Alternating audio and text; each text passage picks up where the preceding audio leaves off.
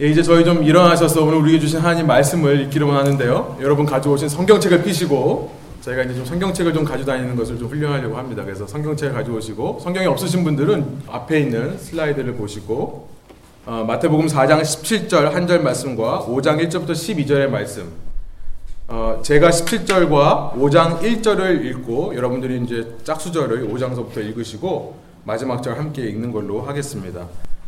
4장 17절입니다. 이때부터 예수께서 비로소 전파하여 이르시되 회개하라 천국이 가까이 왔느니라 하시더라. 예수께서 무리를 보시고 산에 올라가 앉으시니 제 아들이 나온지야 제가 읽겠습니다. 입을 열어 가르쳐 이르시되 심령이 가난한 자는 복이 있나니 천국이 그들의 것이며 애통하는 자는 복이 있나니 그들이 위로를 받을 것이며 함께 읽겠습니다. 온유한 자는 복이 있나니 그들이 땅을 기업으로 받을 것이며 의에 줄이고 목마른 자는 복이 있나니 그들이 배부를 것이며 긍휼히 여기는 자는 복이 있나니 그들이 긍휼히 여김을 받을 것이며 마음이 청결한 자는 복이 있나니 그들이 하나님을 볼 것이며 화평하게 하는 자는 복이 있나니 그들이 하나님의 아들이라 일컬음을 받을 것이며 의를 위하여 박해를 받은 자는 복이 있나니 천국이 그들의 것임이라 나로 말미암아 너희를 욕하고 박해하고 거짓으로 너희를 거슬러 모든 악한 말을 할 때에는 너희에게 복이 있나니 함께 읽겠습니다. 기뻐하고 즐거워하라. 하늘에서 너희의 상이 큼이라.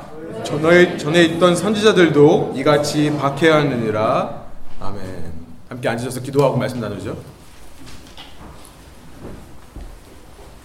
살아계신 하나님 오늘도 저에게 주님의 음성을 들려주시니 감사합니다. 말씀이 선포될 때 이것을 사람이 기록한 말로 사람이 전한 말로 받지 않고 주님 주시는 음성으로 받을 수 있도록 인도하여 주셔서 저희가 너무나 잘 알고 익숙한 메시지이고 어떻게 보면 성경 공부 같은 시간일 수 있지만 그러나 주님 우리가 참 신앙을 위해 우리가 참된 제자가 되기 위해 무엇을 붙들어야 되는가 우리가 믿는 기독교의 신앙이 무엇인가를 다시 한번 확인하게 되는 귀한 시간 될 수 있도록 인도하여 주시고 그것을 확인할 뿐만 아니라 그 단순하고 쉬운 진리를 우리의 삶에서 최고의 가치로 여기며 그 진리에 모든 것을 쏟아부을 수 있는 저희를 될 수 있도록 인도하여 주십시오. 감사드리며 예수 그리스도의 이름으로 기도합니다. 아멘. 이제 오늘부터 시작해서 마태복음 5장과 7장에 기록된 이 세상 최고의 설교, 이 세상 최고의 설교자가 한 최고의 설교를 우리가 살펴보려고 합니다. 그렇죠. 예수님께서 이 세상에 오신, 이 땅에 오신, 이 세상에 존재했던 가장 위대한 설교자시고 그분이 했던 이 첫 설교가 어쩌면 가장 위대한 설교인 것 같아요. 마태복음 5장 1절에서 예수님께서는 산에 오르셔서 이 말씀을 하셨다 그래서 우리가 흔히 이것을 Sermon on the Mount, 산상수훈이라고 부르고 있습니다. 오늘은 이 산상수훈 시리즈의 이 처음 서론, introduction으로서 이 서론 시간을 통해 우리가 이 말씀들을 우리가 이제 읽을 때에 우리가 어떤 관점으로 읽어야 되는가 이걸 좀 살펴보려고 그래요. 우리가 이 산상수훈의 말씀을 이해할 때 어떤 큰 줄기 속에서 어떤 핵심 주제를 가지고 어떤 main theme 속에서 이 말씀들을 이해해야 되는가 살펴보기를 원합니다. 아마 오늘 이 시간은요, 이 산상순뿐만 아니라 더 나아가서 성경 전체의 말씀을 우리가 이해할 때 그 뼈대가 될 수 있는 성경 신학에 대해서 여러분들이 아실 수 있는 시간일 것 같습니다. 이제 다음 주 야외 예배를 지나서 이제 그 다음 주부터 저희가 이제 차근차근 한 절씩 살펴보기를 원하는데요. 이 산상순의 말씀은 역사상 보면 가장 많이 읽히고 가장 많이 사랑받고 아마 설교자들에 의해서 가장 많이 설교된 텍스트라 해도 과언이 아닐 거예요. 예수님의 이 한 편의 설교에 대해 수많은 설교자들의 수많은 설교가 있었습니다. 여러분들이 아마 한 번쯤은 다 설교를 들어보셨을 거예요. 제가 오늘 설교하면 그 수많은 리스트에 또 하나의 설교가 추가되겠죠. 믿는 사람들뿐만 아니라 믿음이 없는 사람들 사이에서도 이 산상수훈에 나와 있는 말씀들은 한 번쯤은 들어본 말씀이기에 너무나 익숙한 말씀인 것이 사실입니다. 그런데 굳이 이런 익숙하고 잘 아는 말씀을 하면서 굳이 서론이 필요한가? 라는 생각도 드는 것이 사실이죠.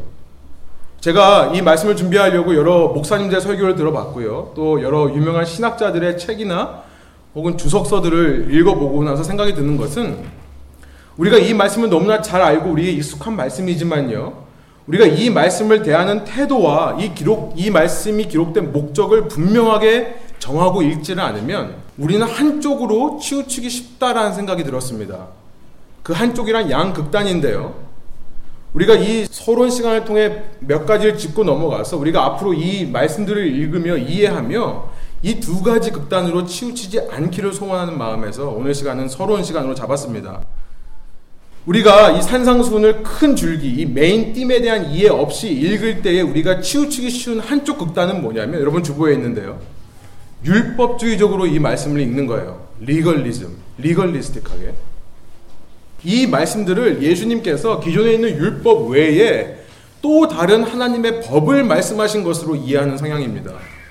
쉽게 말해서 산상수훈을 무엇 무엇을 해야 한다 혹은 무엇 무엇을 하지 말아야 된다는 식으로 해석하는 거예요. 우리가 갈라디아서를 통해 살펴보았듯이요. 예수님의 복음은 율법주의가 아니라고 했죠. 오히려 예수님의 복음은 모든 율법으로부터 자유케 하시는 거라고 했죠. 그런데 많은 사람들이 이 가르침의 말씀을 이 위대한 가르침의 말씀을 종교적인 수준을 넘어서 이해하지 못하기 때문에 율법 자꾸 율법적으로 해석하는 경향이 있어요. 예를 들어서 우리가 방금 읽은 5장 3절에 심령이 가난한 자는 복이 있나니라는 말씀을 자꾸 어떻게 이해하냐면 우리가 복을 받으려면 심령이 가난해야 된다라는 식으로 이해를 하는 거예요. 애통하는 자는 복이 있나니 그들이 위로를 받을 것이다 라는 말씀을 하나님의 위로를 받으려면 애통할 줄 알아야 된다라는 식으로 자꾸 해야 한다. 하지 말아야 된다는 식으로 이해하는 거죠. 땅을 기업으로 받으려면 온유해야 되고 긍휼이 여김을 받으려면 긍휼해야 되고 이런 해석을 하는 거죠. 더 나아가서 너희는 세상의 빛이 되어야 하고 너희는 세상의 소금이 되어야 하고 원수를 사랑해야 하고 오른 뺨을 맞으면 다른 뺨도 돌려대야 하고 고소해서 우리의 속옷을 가지려는 사람한테는 겉옷까지 줘야 되고 어떤 사람이 억지로 우리로 하여금 5리를 가자, 1마일을 가자라고 하면 10리, 2마일을 가져야 되고. 이렇게 해석하는 것은요 모두 율법적인 해석이고요. 이것은 나의 의를 드러내는 인간 중심적인 해석이 된다는 것입니다. 이것은 산상수훈을 바르게 읽고 적용하는 법이 아니에요. 여러분 이것을 꼭 이해하시고 아셔야 돼요. 여러분이 확실히 아실 때까지 제가 계속해서 반복하려고 그래요. 우리가 우리의 노력으로 신이 원하는 어떤 기준에 맞게 살 수 있다고 생각하는 것, 내가 그런 경지에 이를 수 있다고 생각하는 것이 율법주의고요. 이것은 인간 중심의 신앙입니다. 이런 신앙의 최종 목적은요, 하나님이 영광 받으시는 것이 아닌 내가 영광 받는 것이기 때문에 그래요. 그래서 인간 중심의 신앙이라고 하는 거죠. 내가 이만큼 노력해서 이만큼을 이뤄놨기 때문에 내게 영광이 주어지는 겁니다. 그러면서 이런 신앙을 하는 사람들은 끊임없이 남과 나를 비교합니다. 왜 비교할 수밖에 없습니까? 내가 율법의 모든 요구를 이룰 수 없는 나약한 인간임에도 불구하고 내가 그 모든 율법의 요구를 이루고 있다고 생각하는 사람들은요, 늘 스트레스를 받아요. 내가 이룰 수 없는 율법의 무게 때문에요. 갈라디아서 살펴봤죠. 그런데 그런 사람에게 서그 스트레스를 풀 수 있는 유일한 방법이 뭐겠어요? 나보다 못한 사람을 보면서 내가 더 잘났다라고 스스로 위로받을 때 위로를 받는 거예요. 그 무거운 짐을 벗어버리는 거예요. 잠깐 있는 거죠. 그래서 여러분 율법주의 신앙은요 항상 남을 비판하게 돼 있어요. 항상 남을 비판하는 것입니다. 산상수훈은 이런 율법주의 신앙, 행위 중심의 신앙, 인간 중심적인 신앙, 남과 비교하는 종교 생활을 말하는 것이 아닙니다. 이것이 첫 번째 극단이에요. 또 한 가지 극단은 제가 주보에 우리가 이 산상수훈을 큰 줄기에 대한 이해 없이 핵심 주제에 대한 이해 없이 읽을 때 치우치게 되는 또 하나의 극단은요. 비현실적인 이상주의라고 표현을 해봤습니다. unrealistic idealism 혹은 impractical 현실적이지 않은 이상주의로 이해할 수 있다는 것입니다. 얼핏 보기에 이 예수님의 말씀들은요 현실적으로 적용하기가 불가능한 것 같아 보여요.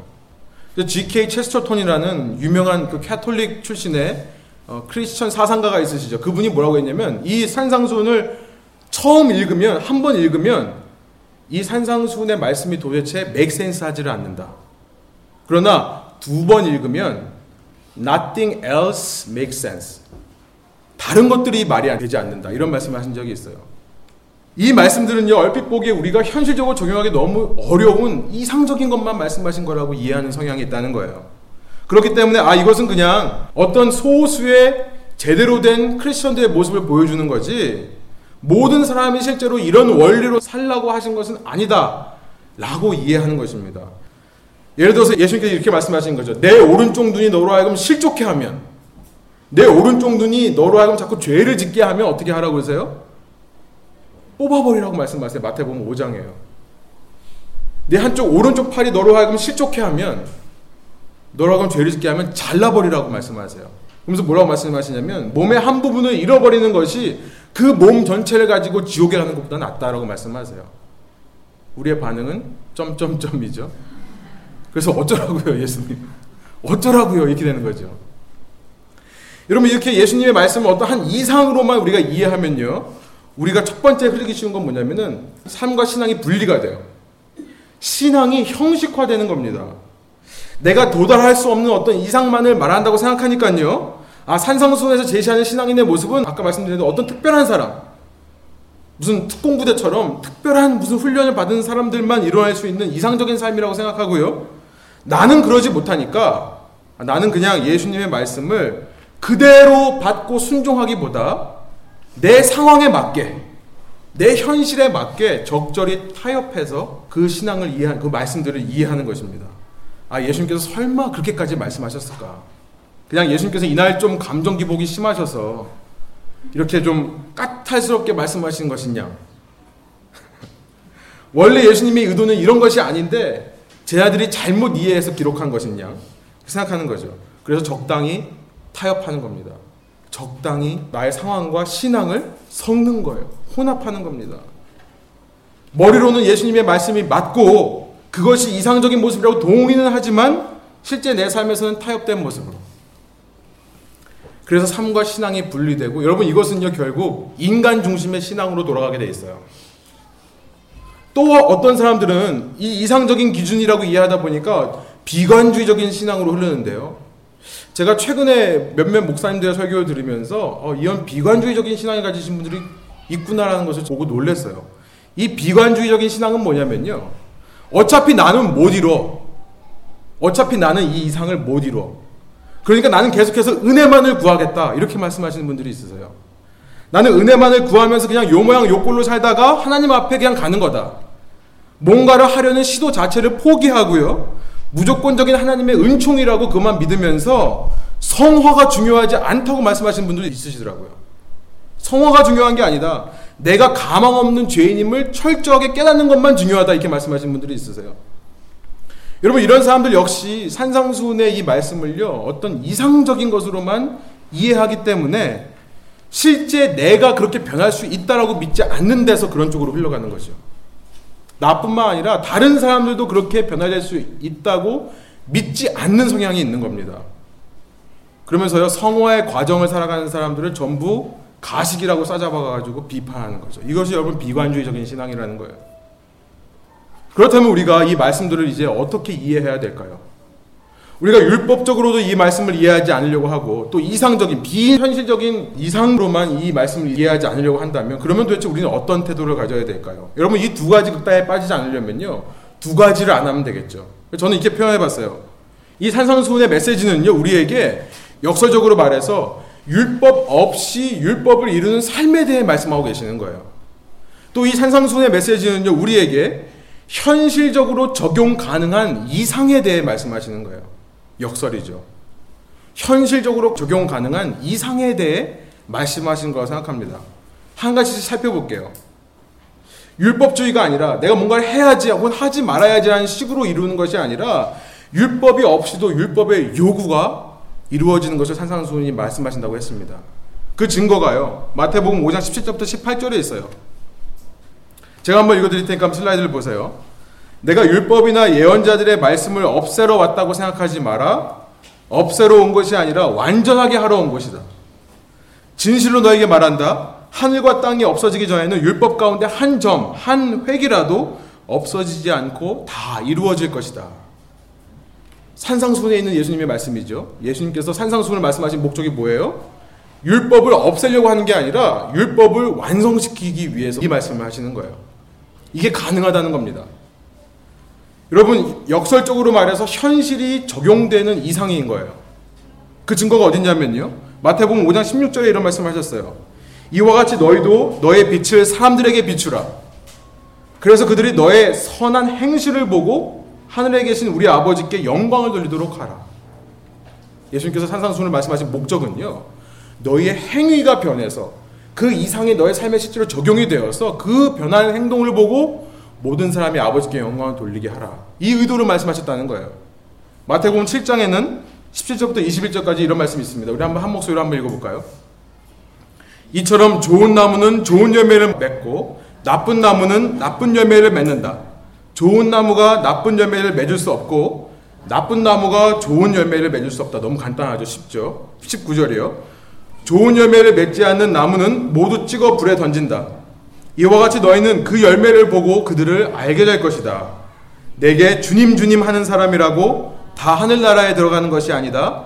하늘에 계신 내 아버지의 뜻대로 행하는 사람이라야 하늘나라에 들어갈 것이다. 행위에 대해 말씀하시는 거예요. 그렇죠? 나무의 열매를 보고 그 나무를 알 건데 좋은 나무면 좋은 열매를 맺을 수밖에 없다. 나쁜 열매를 맺는 것은 다 찍어서 불에 던질 것이다. 나더러 주여 주여 하는 사람이 아니라 아버지 뜻대로 행하는 사람이라야 들어갈 것이다. 예수님이 산상수훈에 말씀하신 목적은요. 우리에게 그 이상이 현실로 이루어지게 하기 위해서 말씀하셨다는 거예요. 그렇다면 우리의 질문은요. 이제 한 가지가 되죠. How? 어떻게 그렇게 될 수 있냐는 거예요. 그래서 말씀하신 대로 율법이 없어도 율법의 요구를 이룰 수 있고 현실 가능한 이상을 우리의 삶에 이루어 주신다면 어떻게 그게 가능하냐는 거예요. 각각의 질문에 대해서 우리가 답을 살펴보기를 원해요. 어떻게 우리가 율법주의로 흐르지 않고 이 율법의 요구를 이룰 수 있는가? 여러분, 첫 번째로 율법 없이 율법의 요구를 이루는 삶은요, 오직 예수님만으로 가능합니다. 우리가 우리의 모든 관심과 시선을 예수님께만 집중할 때 가능한 거예요. 여러분, 그래서 산상수훈을요, 우리가 자꾸 예수님이 하신 말씀에 집중해서 우리가 그 말씀의 요구를 이루려고 하다 보면 율법적으로 흘려요. 그러나 우리는요, 이 말씀을 하신, 말씀을 하신 설교자, 그 예수님께 우리가 초점을 맞출 때 우리의 삶에 그 율법의 요구가 이루어진다는 거예요. 첫 번째 여러분, 주보에 한번 써보시기 바라는 것은 뭐냐면, 우리가 예수 그리스도에게 모든 관심과 시선을 집중해서 그 예수 그리스도 안에 있을 때, in Christ, 그때야 우리가 율법을 통하지 않고 율법의 요구를 이룰 수 있다는 겁니다. 여러분 그 예수님이 어떤 분이십니까? 우리의 모든 죄를 용서해 주시려 이 땅에 오신 하나님이세요. 그래서 십자가에서 물과 피를 다 쏟으시며 내가 죽어야 될 자리에서 대신 죽으신 분이죠. 내가 받아야 될 저주를 대신 받으신 분입니다. 그 죄의 저주 결과인 죽음을 이겨내시고 승리하셔서 이제 그 이름을 믿는 자는 멸망하지 않고 모두 영생을 얻게 하신 분이 예수님이세요. 우리가 그 예수님 안에 있을 때 율법의 요구가 이루어지는 거예요. 여러분 그 말을 로마서 8장이 이렇게 얘기합니다. 로마서 8장을 제가 한번 읽어드릴게요. 그러나 이제 그리스도 예수 안에 있는 사람들은 정죄를 받지 않습니다. 아멘이십니까? 그리스도 예수 안에 있는 사람은 정죄를 받지 않는데요. 이는 그리스도 예수 안에 있는 생명의 성령의 법이 죄와 죽음의 법에서 여러분을 해방했기 때문입니다. 3절. 율법이 육신으로 인해 연약해져서 할 수 없던 그 일을 하나님께서는 하셨습니다. 우리의 약한 육신으로는요, 율법의 요구를 이룰 수 없었다는 거예요. 그러나 하나님께서 우리를 위해 대신 율법의 요구를 이루어 주셨다는 것입니다. 하나님께서는 어떻게 해요? 죄를 속량해 주시려고 자기 아들을 죄 있는 육신의 모습을 보내셔서 그 아들의 육신 속에서 죄를 심판하신 거죠. 그래서 4절이 이렇습니다. 우리 한번 한 목소리로 힘차게 한번 읽어볼까요? 이는 육신을 따라 살지 않고 성령을 따라 사는 우리에게 율법의 요구가 이루어지게 하시려는 것입니다. 이렇게 예수님께 우리가 죽어야 될 자리에서 대신 죽게 하심으로 우리가 받아야 할 저주를 대신 받게 하심으로 모든 율법의 요구를 예수님을 통해 이루어 주신 거라는 거예요. 그래서 우리가 예수님 안에 있기만 하면 이 산상수훈에서 말씀하시는 모든 율법적인 요구들이 이루어진다는 것입니다. 여러분 우리가 이것을 알고 이 말씀을 읽자는 거예요. 여러분 또한 우리가 이게 비현실적으로 보이는 이 상이 우리 삶에 어떻게 삶의 행동으로 나타날 수 있겠습니까? 마찬가지로 예수님이 답이에요. 마찬가지로 예수만이 답입니다. 특별히 예수님의 십자가 이후 그 부활 사건 이후 하늘로 올라가셔서 모든 믿는 사람에게 부어주신 예수 그리스도의 영을 통해 그 영의 충만히 지배를 받는 사람들에게 열매가 맺히는 거예요. 그 열매는 우리의 열매가 아닙니다. 우리 안에 씌어진 복음이라는 씨앗이 만들어내는 예수님 닮은 나무에서 만들어지는 좋은 열매가 맺히는 거예요. 여러분 그래서 두 번째 우리가 비현실적으로 보이는 이상을 우리 삶에 이루는 두 번째 방법은 뭐냐면 그리스도의 영, 그리스도의 영의 완전한 지배를 받을 때 가능하다는 거예요. 다른 말로 이것을 성령 충만이라고 합니다. 성령의 충만이란 내게 오신 예수 그리스도의 영이신 성령께 내 삶의 모든 지배를 지배권을 소유권을 내어드리는 것을 말해요. 그럴 때 그 성령의 능력과 역사에 의해 내 안에 심긴, 심긴 씨앗 복음의 씨앗으로부터 좋은 열매가 맺히는 겁니다. 그래서 영원한 하나님 나라에 들어가게 되는 거예요. 이 이야기를 로마서 8장이 역시 이어서 이야기합니다. 아까 우리가 읽은 1절부터 4절 이후에 5절과 6절에 무슨 말씀인지 보세요. 제가 한번 읽어드릴게요. 육신을 따라 사는 사람은 육신의 일을 생각하지만 성령을 따라 사는 사람은 성령의 일을 생각합니다. 육신의 생각은 죽음이지만 성령의 생각은 생명과 평안입니다. 그러면서 11절에 이렇게 말씀하세요. 예수를 죽은 사람 가운데서 살리신 분의 영이 여러분 안에 거하시면 그리스도를 그리스도 예수를 죽은 사람 가운데서 살리신 분께서 여러분 안에 거하시는 자기 영으로 인해 여러분의 죽을 몸도 살리실 것입니다.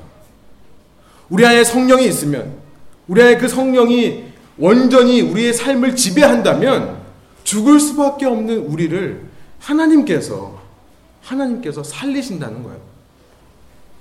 여러분 그래서 12절 13절에 이런 말씀이 있어요. 우리 한번 한 목소리 읽어볼까요? 그러므로 형제들이여 우리는 육신을 따라 살아야 하는 육신에 빚진 사람이 아닙니다. 만일 여러분이 육신을 따라 살면 반드시 죽을 것이지만 성령으로 몸의 행실을 죽이면 살 것입니다.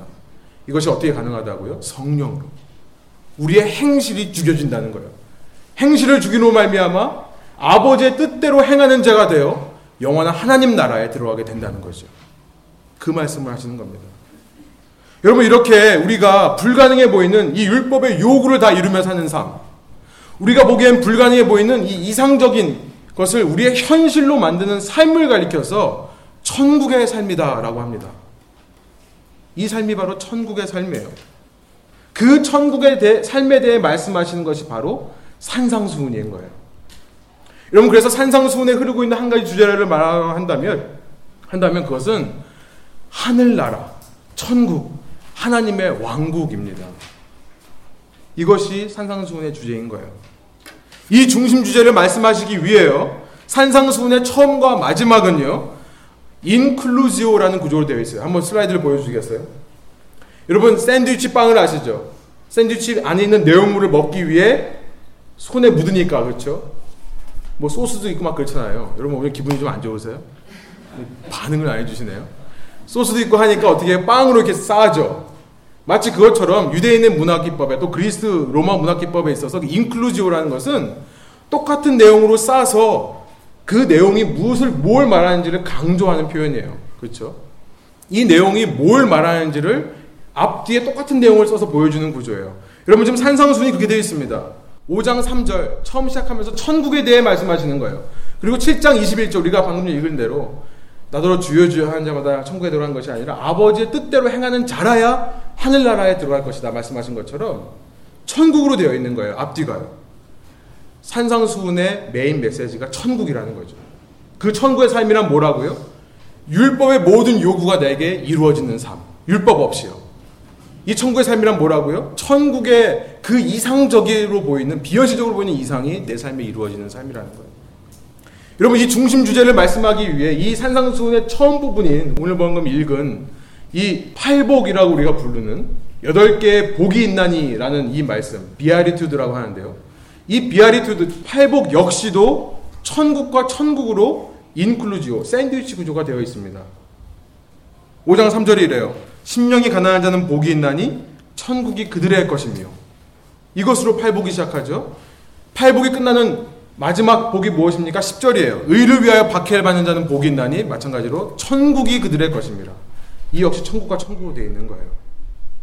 이런 천국의 삶을 살기 위해 필요한 것은 뭐예요? 나의 율법적인 노력이나 행위가 아니라 이것을 비현실적인 이상으로 이해해서 삶과 신앙을 적절히 타협하여 분리시키거나 혹은 비관주의적인 신앙을 갖거나 이게 아니라 오직 우리가 예수 그리스도에 집중할 때 예수님 안에 있을 때 그의 영의 충만한 지배를 받을 때 이 놀라운 천국의 삶의 현실이 우리 삶에 이루어진다는 거예요.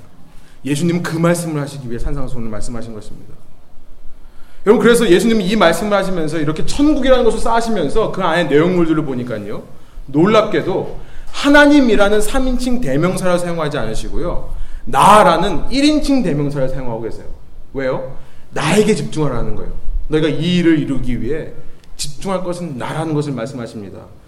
우리가 방금 전에 읽은 10절 의를 위하여 박해를 받는 자는 복이 있나니 천국이 그들일 것입니다 라고 말씀하시면서 이 하나님의 의를 위하여 박해받는 사람이 복이 있다고 말씀하시면서 11절에 뭐라고 말씀하시나 보세요. 제가 읽어드릴게요. 나로 말미암아 나로 말미암아 하나님의 의로 말미암아 박해받는 것이 나로 말미암아 박해받는 것과 똑같다고 말씀하시는 거죠. 여러분 우리는 이거 너무 당연하게 읽어요. 아 그렇죠 예수님이 신이시니까 하나님이시니까. 그러나 여러분 당시 유대인들에게는 이건 정말 놀라운 말입니다. 예수님이 스스로 하나님의 자리에 서 계시는 거예요. 아까 우리가 이런 7장 21절에서 오직 하늘에 계신 아버지 뜻대로 행하는 자라야 천국에 들어간다고 말씀하신 후에는 또 이런 말씀을 하세요. 22절부터 23절이에요. 그날에는 많은 사람들이 내게 말할 것이다. 역시 주어가 나예요. 주님 주님 우리가 주님의 이름으로 예언하고 주의 이름으로 귀신을 쫓아내며 주의 이름으로 많은 기적을 행하지 아니하였습니까? 일으키지 않았습니까? 그때 나는 그들에게 분명히 말한다. 나는 너희를 도무지 알지 못한다. 무법을 행하는 사람들아 썩 물러가라. 나예요. 이 외에도 말씀하시잖아요. 너희가 이런 말을 들었지만 나는 너희에게 말한다. I say to you. 나는 너에게 말한다. 계속해서 산상순의 말씀은 1인칭 주어로 되어 있는 것입니다. 왜요? 이 천국의 삶을 이루기 위해 우리가 예수님께만 집중하라는 거예요. 이전 삶의 방식을 버리고요. 이제 예수님을 왕으로 모시면서 이 땅에 이루어지는 새 왕국을 살아가는 하나님의 새 왕국 백성, 참 제자들이 해야 될 일이란 오직 예수 그리스도만을 바라보면서요. 매 순간 그와 나와의 인격적인 관계가 있는지를 확인하고 점검하는 것밖에 없다는 거예요. 여러분 이것이 신앙생활의 중심이고 이것 외에 더 신앙생활 할 것이 없습니다. 예수님과 나와 정말 바른 관계에 있는가? 내가 그분을 정말 사랑하는 인격적인 관계에 있는가? 그것을 말씀하시는 것이 산상수훈이라는 거예요. 우리가 이렇게 예수님께 집중하면서 이 말씀을 읽지 않으면 우리는 이 양극단으로 치우치게 돼 있어요. 율법주의적으로 이해하면서 남을 자꾸 비판하고 너는 왜 이 기준을 따르지 않냐? 너는 용서라고 하는데 왜 용서하지 않냐? 이런 얘기를 하게 되고요. 우리가 이 본질을 놓치고 이 말씀을 읽으면요. 이것을 그냥 소수를 위한 말인 것처럼 적당히 나는 그냥 타협하고 사는 거. 혹은 이것은 아예 이룰 수 없는 것이기 때문에 가식을 버려라. 비관주의적인 신앙으로 흐를 수 있다는 것입니다. 예수님은 이 말씀이 우리에게 이루어지기 원하면서 자신만 바라보기를 원하시는 거예요. 그래서 오늘 본문 1장 1절부터 2절을 보면요. 이 말씀을 시작하면서 이제 예수님께서 산 위에 올라가시는 거예요. 그렇죠? 오늘 본문 1절 2절이 그렇죠. 예수께서 무리를 보시고 산에 올라가 앉으시니 제 아들이 나온지라 입을 열어 가르쳐 이르시되 예수님이 왜 꼭 산 위에 올라가서 이 산상순을 말씀하시는 거예요? 구약에 신의 산에서 여호와께서 나타나셔서 최초로 그 백성에게 직접 말씀하시는 그 사건이 있었지만 이제는 예수님께서 하나님의 위치에서 하나님의 음성을 말씀하시며 그의 제자들에게 오직 나만 따라오라 라는 것을 말씀하시기 위해 예수님께서 산 위에 올라가셨음을 지금 마태는 기록하고 있는 것입니다. 이전에는 구약의 언약이 지배해왔던 시대였다면 이제는 예수님의 말씀으로 예수님을 중심으로 이루어지는 새 시대가 열렸다는 거예요. 그럼 이것이 바로 우리 삶에 이루어지는 천국이라는 것입니다. 여러분 우리가 이렇게 예수님께 집중하며 살 때 그 천국은 우리의 삶을 뚫고 들어오는 거예요. 그래서 여러분 천국에 대한 이해를 제가 잠깐 하기 위해 그래프를 하나 준비했는데요. 여러분 이것을 기억하세요. 천국이란 먼 미래에 일어나는 사건을 말하는 것이 아니에요. 아직 보여주지 마세요. 우리가 흔히 신앙을 가리켜서 예수 믿고 천국 가는 거라고 하죠. 여러분 그래서 저는 일부러 천국이란 말을 안 쓰고 하늘 왕국이라고 표현을 합니다. 여러분 이 이렇게 우리 삶에 이루어진 천국은요 지금 우리에게 이루어지는 거예요. 그래서 다시 본문으로 돌아가 보면 3절과 10절 아까 샌드위치 구조로 오늘 본문에서 천국을 말씀하셨던 그 3절과 10절이요 천국이 그들의 것임이라고 말하면서 어떤 시제를 사용하는지 아십니까? 현재 시제를 사용합니다. 팔복의 나머지 가운데 있는 나머지 여섯 개의 말씀들은 전부 미래 시제로 되어 있어요. 애통하는 자는 복이 있나니 그들이 위로를 받을 것이다. 미래에 되어 있는데요. 처음과 마지막만 현재형으로 되어 있습니다. 왜요? 이 천국이란 먼 미래에 이루어지는 것이 아니라 내가 원하는 어떤 조건들이 성립될 때 이루어지는 것이 아니라 내가 예수님을 믿는 순간, 예수님과 인격적인 관계를 회복하는 그 순간에 내 삶으로 뚫고 들어오는 것이기 때문에 그래요. 여러분 그래서 그림을 그려보면요. 하나님께서 처음 창조하신 창조 세계, 이 creation, first creation, 첫 창조라고 하는데요. 이 첫 창조의 세계가 있었고, 이제 예수님을 통해 새 창조, 새 창조의 역사가 일어나죠. 고린도후서 5장에 뭐라고 말씀하세요? 누구든지 그리스도 예수 안에 있으면 새로운 피조물이다. new creation이다.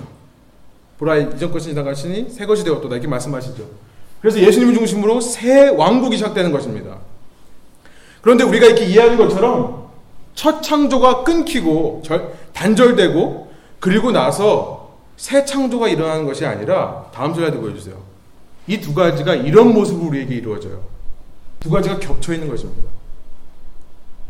여러분 그래서 제가 겹쳐 있는 이 부분을 요, 요 부분을 제가 확대해 가지고 한번 보여드릴게요. 여러분 두 배 한번 그려보세요.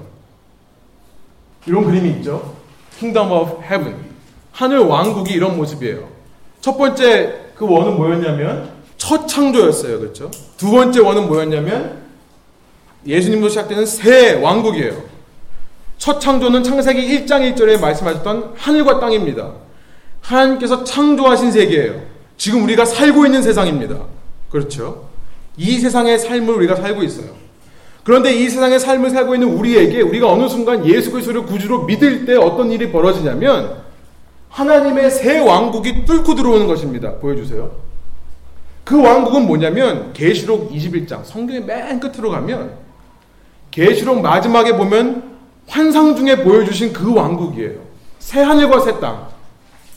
이 창조된 세계가 리뉴 되는 거죠. 새롭게 되는 거죠. 그래서 새 하늘과 새 땅이 되는 거죠. 여러분 그 천국이 미래에 오는 것이 아니라 우리의 삶을 뚫고 들어온다는 거예요. 그 시작이 어디였습니까? 예수님의 초림. 바로 마태복음 1장에서 말씀하시는 우리가 읽은 마태복음 4장 17절 곧 회개하라 천국이 가까웠다라고 말씀하시는 그 예수님의 말씀으로부터 시작되는 거예요. 마태복음 1장부터 시작되는 것입니다. 그 예수님부터 시작해서 그 하나님의 왕국은요 어느 순간 이 이전 creation이 전부 없어지면서 이제는 영원한 하나님의 나라가 시작되는데 그 순간이 언제예요? 예수님의 재림시라는 거예요. 여러분 이것이 성경 신학이에요. 우리가 성경을 볼 때 이 눈을 가지고 읽어야 됩니다. 우리가 살고 있는 시기는 어느 시기냐면 이미 하나님의 왕국이 시작되었지만 아직은 완전하지 않은 이 사이 시기를 살아가고 있는 거예요. 이 사이 시기를 가리켜서 성경은 마지막 때라고 합니다. Last days. 마지막 시대라고 해요. 요한계시록은 그 시기를 가리켜서 천년 왕국이라고 하는 거예요. 제가 요한계시록 나중에 말씀드릴 테지만 천년 왕국이 바로 이 시기를 말하는 것입니다. 여러분 참 제자의 삶은요. 이 시기를 살아가며 이전 세상과 새 세상이 겹치는 것을 체험하는 사람들이 참 제자예요. 예수님을 믿지 않는 사람들은 이전 시대만 살아갑니다. 그러나 예수님을 구주로 믿는 사람들은 그 삶에 천국에 뚫고 들어와서 이 두 세계가 공존하고 있는 함께 존재하고 있는 것을 느끼는 것이 제자의 삶이에요. 여러분 그래서 우리가 이제 상상소설 살펴보겠지만 그래서 신령이 가난해지는 거죠. 그렇죠? 그래서 애통하게 되는 거예요. 로마서 10장에 파도발이 말한 것처럼 내 마음은 하나님의 법을 섬기고 싶지만 자꾸만 나의 육체가 나의 육체의 죄의 법이 이 첫 창조, 타락한 창조 세계. 그 타락한 창조 세계의 법이 나를 사로잡아 온 것을 보는 거예요. 이것이 제자의 삶입니다. 그러나 거기서 끝나는 게 아니죠. 참 제자의 삶이란 이렇게 두 세계가 부딪히는 충돌하는 클래시가 일어나는 그 순간에 누굴 바라보는 거라고요? 예수님만을 바라보라는 내 상황을 보는 게 아니라 내 죄악된 모습을 보는 게 아니라 예수 그리스도만 바라보고 뭘 선포하는 거예요? 보라 이제 예수 그리스도 안에 결코 정죄함이 없다. 이는 생명의 성령의 법이 죄와 사망에서 사망의 법에서 나를 해방하였다라고 외치는 사람들이 참 제자라는 것입니다. 산상순의 주제는 바로 이거예요. 바로 이겁니다. 우리가 예수 그리스도에 집중할 때, 그 예수 그리스도의 성령에 온전히 지배를 받을 때, 우리의 삶에 이 천국의 원리가 실현되는 것을 말씀하시기 위해 산상순을 말씀했다는 거예요. 여러분 참 제자의 목적은 결코 예수 믿고 천국 가는 것이 아닙니다. 그러면 예수 믿고 천국 가는 거면 예수 믿는 순간 다 죽어야죠. 그죠? 그죠? 우리 채훈이가 예수님 믿습니다. 그러면 꼴까닥 죽어야 되나요? 아니요. 우리가 신앙의 목적은요. 예수 믿고 그 순간부터 이 두 왕국을 살아가면서 하늘 왕국의 지배를 받는 법을 훈련하는 거예요. 이것이 우리의 신앙입니다. 예수님 믿는 순간 내 삶에 뚫고 들어오는 그 천국을 살기 위해 그래서 우리는 날마다 우리 자신을 부인해야 되는 거예요. 예수님께서 말씀하셨죠. 나를 따라오려거든 누구든지 나를 따라오거든 자기를 부인하고 자기 십자가를 지고 나를 쫓을 것이다. 그 과정이 필요한 것입니다. 그래서 매 순간 주님이 원하시는 천국의 삶의 방식이 내 삶에 이루어지도록 회개하는 거예요. 지난 시간 살펴봤죠. 참된 회개란 그 천국 방식이 내 삶의 방식이 되게 해주십시오. 라고 말하는 것입니다. 여러분 산상수훈의 목적이 이것임을 깨닫고요. 우리가 이 말씀을 읽으면서 앞으로 이제 공부해 가면서 우리가 한 가지를 기대하고 소원하길 원해요. 내 안에 이 천국의 삶의 방식이 이 주님 닮은 변화와 성숙이 실제로 일어나기를 기대하고 소원하기를 바랍니다. 우리의 능력으로 되는 거 아니에요? 우리의 의로 되는 게 아니라 예수님을 바라볼 때 그 주님의 능력으로 되는 것임을 믿습니다. 여러분 매 순간 내가 과연 천국을 살고 있는가 점검하시면서 매 순간 예수님만 바라보는 저와 여러분 되기를 소망합니다. 그럴 때에 우리가 주님 안에 살며 이 산상순의 이 아름다운 이상적인 모습이 내 모습 될 수 있는 그런 저희 레분교회 한 사람 한 사람 교인들 되시기를 주님의 이름으로 간절히 축원드립니다. 기도하시겠습니다. 우리 시간 말씀을 기억하며 한 가지를 결단하기로 원하는데요. 우리 오늘 서론 부분으로 세상에 수많은 산상순에 관한 말씀들이 있지만 우리가 어떤 흐름과 맥락 속에서 어떤 신학 성경 신학 속에서 이 말씀을 이해해야 될까를 나누었습니다. 주님 그러나 이 모든 지식적인 이야기를 다 그만두고 이 시간 우리가 결단하는 것은 예수님만을 바라보기를 소망합니다. 그것을 결단합니다. 지금 우리가 자꾸만 우리 속에 율법적인 신앙의 모습이 있습니다. 예수님을 바라보지 않기 때문에 그렇습니다. 남들이 내가 원하는 기준에 못 미칠 때 그들을 자꾸 비판하고 정죄하게 되는 것은 내가 예수님을 바라보지 않기 때문에 그렇습니다.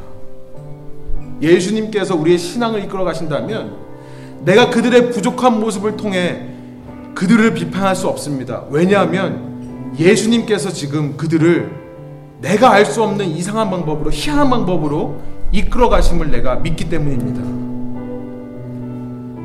주님 저희가 이 말씀을 통해 한 가지 저희 삶에 회복하기 원하는 것은 율법적으로 비판하며 정죄하는 율법주의의 신앙을 내려놓기를 원합니다. 그리고 또 한쪽은 이 말씀은 그저 소수의 몇몇 삶을 목회로 헌신하는 사람들만이 사는 거다. 그래서 우리가 목회자를 볼 때는 여러 가지 기준들을 만들어야지만 정작 내 자신을 향해서는 그런 기준 없이 살아가는 주님 이렇게 삶과 신앙이 분리되어 살아가는 우리의 모습을 회개하기를 원합니다. 혹은 이런 것들은 인간의 힘으로 이룰 수 없는 것이기에 애초부터 성화란 존재하지 않고 나는 그저 죄인의 자리에서 하나님의 죄인들을 향한 은총만을 느끼며 살다가 주 앞에 가는 거다라고 말하는 비관주의적인 신앙으로 흐르지 않도록 주님 저희를 인도하여 주십시오. 이것을 위해 우리가 매 순간 예수님만을 붙들기 원합니다. 예수님의 영에만 지배를 받기를 원합니다. 세상의 모든 논리와 세상의 모든 부와 권력과 명예와 세상의 좋은 것들이 나를 유혹해 올 때, 그러나 주님 흔들리지 않고 아니라고 말할 수 있는 저희 될 수 있기를 원합니다. 성령께 yes라고 말할 수 있는 저희 되기를 원합니다. 그런 저절이 될 때, 이 땅에서 비록 우리가 가진 것이 없더라도, 비록 우리가 능력이 없더라도, 비록 내가 원하는 상황들이 이루어지지 않더라도, 천국을 경험하며 살아가는 사람들이 될 수 있도록 인도하여 주십시오. 우리 이런 결단과 소원과 간절한 마음을 가지고 예수님 앞에 기도하며 나가겠습니다. 함께 기도하시겠습니다. 아버지 하나님 그렇습니다. 이 시간 저희가 결단하며 주 앞에 나가기를 소망합니다. 아버지 하나님 이 모든 수반 속에서 오직 예수님만을 바라보기를 소망합니다. 예수님만을 바라보겠습니다. 예수님의 영에만 지배를 받기를 소원합니다. 아버지 하나님 이 시간 저희의 모든 율법적인 아버지 하나님 그런 마음들을 내려놓게 하여 주시고 아버지 모든 남을 비판하고 정죄했던 마음들을 내려놓게 하여 주시고 오직 예수님만이 우리 신앙의 주인 되심을 고백할 수 있도록 인도하여 주십시오. 그럴 때에 그 신앙의 주인 되신 예수님을 비판할 수 없기에 다른 사람들의 신앙을 가지고 우리가 비판할 수 없음을 인정하게 하여 주십시오. 율법적으로 해야 된다 하지 말아야 된다는 이 무거운 짐을 내려놓을 수 있도록 인도하여 주십시오. 내 힘으로 내 자기 의를 쌓아보려는 종교적인 시도를 내려놓을 수 있도록 인도하여 주십시오. 아버지 우리가 주님을 믿고 바라볼 때에 주님만을 의지할 때에 아버지 이 이상으로 흐르기 쉬운 우리의 삶을 회개할 수 있도록 인도하여 주십시오. 아버지 하나님 주님의 능력으로 아버지 내 삶에 이루어지이다 말씀할 수 있는 저를 낼수 있도록 인도하여 주시고 아버지 하나님 그럴 때에 이 불가능해 보이는 이상이 내 삶에 실현되므로 말미암아 우리가 아버지 하나님 신앙과 삶을 타협하지 않고 아버지 신앙과 삶을 분리하지 않고 이 땅에서 주님이 원하시는 참된 신앙의 모습을 살아가는 제자 될 수 있도록 인도하여 주십시오. 비관적으로 흐르지 않도록 인도하여 주십시오. 소망하며 기대하게 하여 주십시오. 내 삶에 변화가 일어날 것이라 믿을 수 있도록 인도하여 주십시오. 아버지 하나님, 이 모든 상황 속에서 두 나라를 살아가는 우리의 어려움과 아픔을 주님께서 아십니다. 불쌍히 여겨주시고 이 시간 주님의 나라의 삶의 방식을 채택하여 그 삶의 방식이 내 삶에 이루어지는 귀한 은혜의 시간 될 수 있도록 주께서 이 시간 저희와 함께 하여 주십시오. 주님 이 시간 말씀을 통해 우리가 너무나 잘 아는 말씀이고 너무나 기본적인 말씀이고 우리가 익숙한 말씀이지만 다시 한번 신앙의 본질에 대해 생각해 해 주시니 감사합니다. 주님 저희가 이 땅을 살아가며 자꾸만 우리가 어떤 행위와 어떤 노력으로 열심을 하는 것이 신앙생활이라 생각할 때가 많이 있습니다. 그래서 그런 내 기준에 미치지 못할 때 낙심되고 비판하게 되고 정죄하게 되는 것이 있었습니다. 그러나 다시 한번 이 시간 제가 눈을 주님께만 돌려 모든 관심과 모든 시선을 주님께만 집중하기로 결단합니다. 주님, 저희가 이 땅을 살아가며 비현실적인 주님의 이상이라 생각할 때에 저의 마음에 상처를 입을 때가 있었습니다. 저의 마음의 무거운 부담으로 오히려 주님 앞에 나아가는 자리를 멀리 했던 경향도 있었습니다. 애써 주님을 외면했습니다. 왜냐하면 그 말씀의 현실과 내 삶의 현실이 너무나 달랐기 때문이었습니다. 내 삶에는 그런 이상적인 모습이 이루어질 수 없다라고 생각을 했습니다. 지금도 나를 괴롭히는 이 육체의 죄와 사망의 법에 굴복했었습니다. 그러나 이 시간 주님 저희가 다시 한번 예수 그리스도의 영에게 우리의 모든 시선과 관심을 집중합니다. 살아계신 성령님 나를 붙잡아 주시고 나를 주장하여 주셔서 성령의 충만함을 받아 이 자리에 나갈 수 있도록 인도하여 주십시오. 우리가 동일한 삶의 자리로 가지만 이제는 성령의 이끌림을 받아 동일한 죄의 유혹과 동일한 세상의 시험들이 나를 괴롭혀 올 때에 이제는 내가 성령의 지배 아래서 선포할 수 있도록 인도하여 주십시오. 나의 나된 것은 하나님의 은혜라고 선포할 수 있도록 인도하여 주시고 그래서 주님의 삶에 내 삶을 맡겨드려 내 삶 속에 주님의 그 아름다운 성령의 열매들이 맺혀 영원한 삶으로 주님께서 인도하시는 그 천국문을 향해 당당히 나갈 수 있는 저희들 될 수 있도록 인도하여 주십시오. 이 시간 주님께서 저희 마음 속에 저희가 문을 열며 주님을 초청할 때 왕으로 오셔서 좌정하시고 다스려 주심에 감사드립니다. 모든 찬양과 영광 주님께 올려드리며 이 모든 말씀 예수 그리스도의 그 이름의 영광을 위하여 감사드리며 기도드립니다.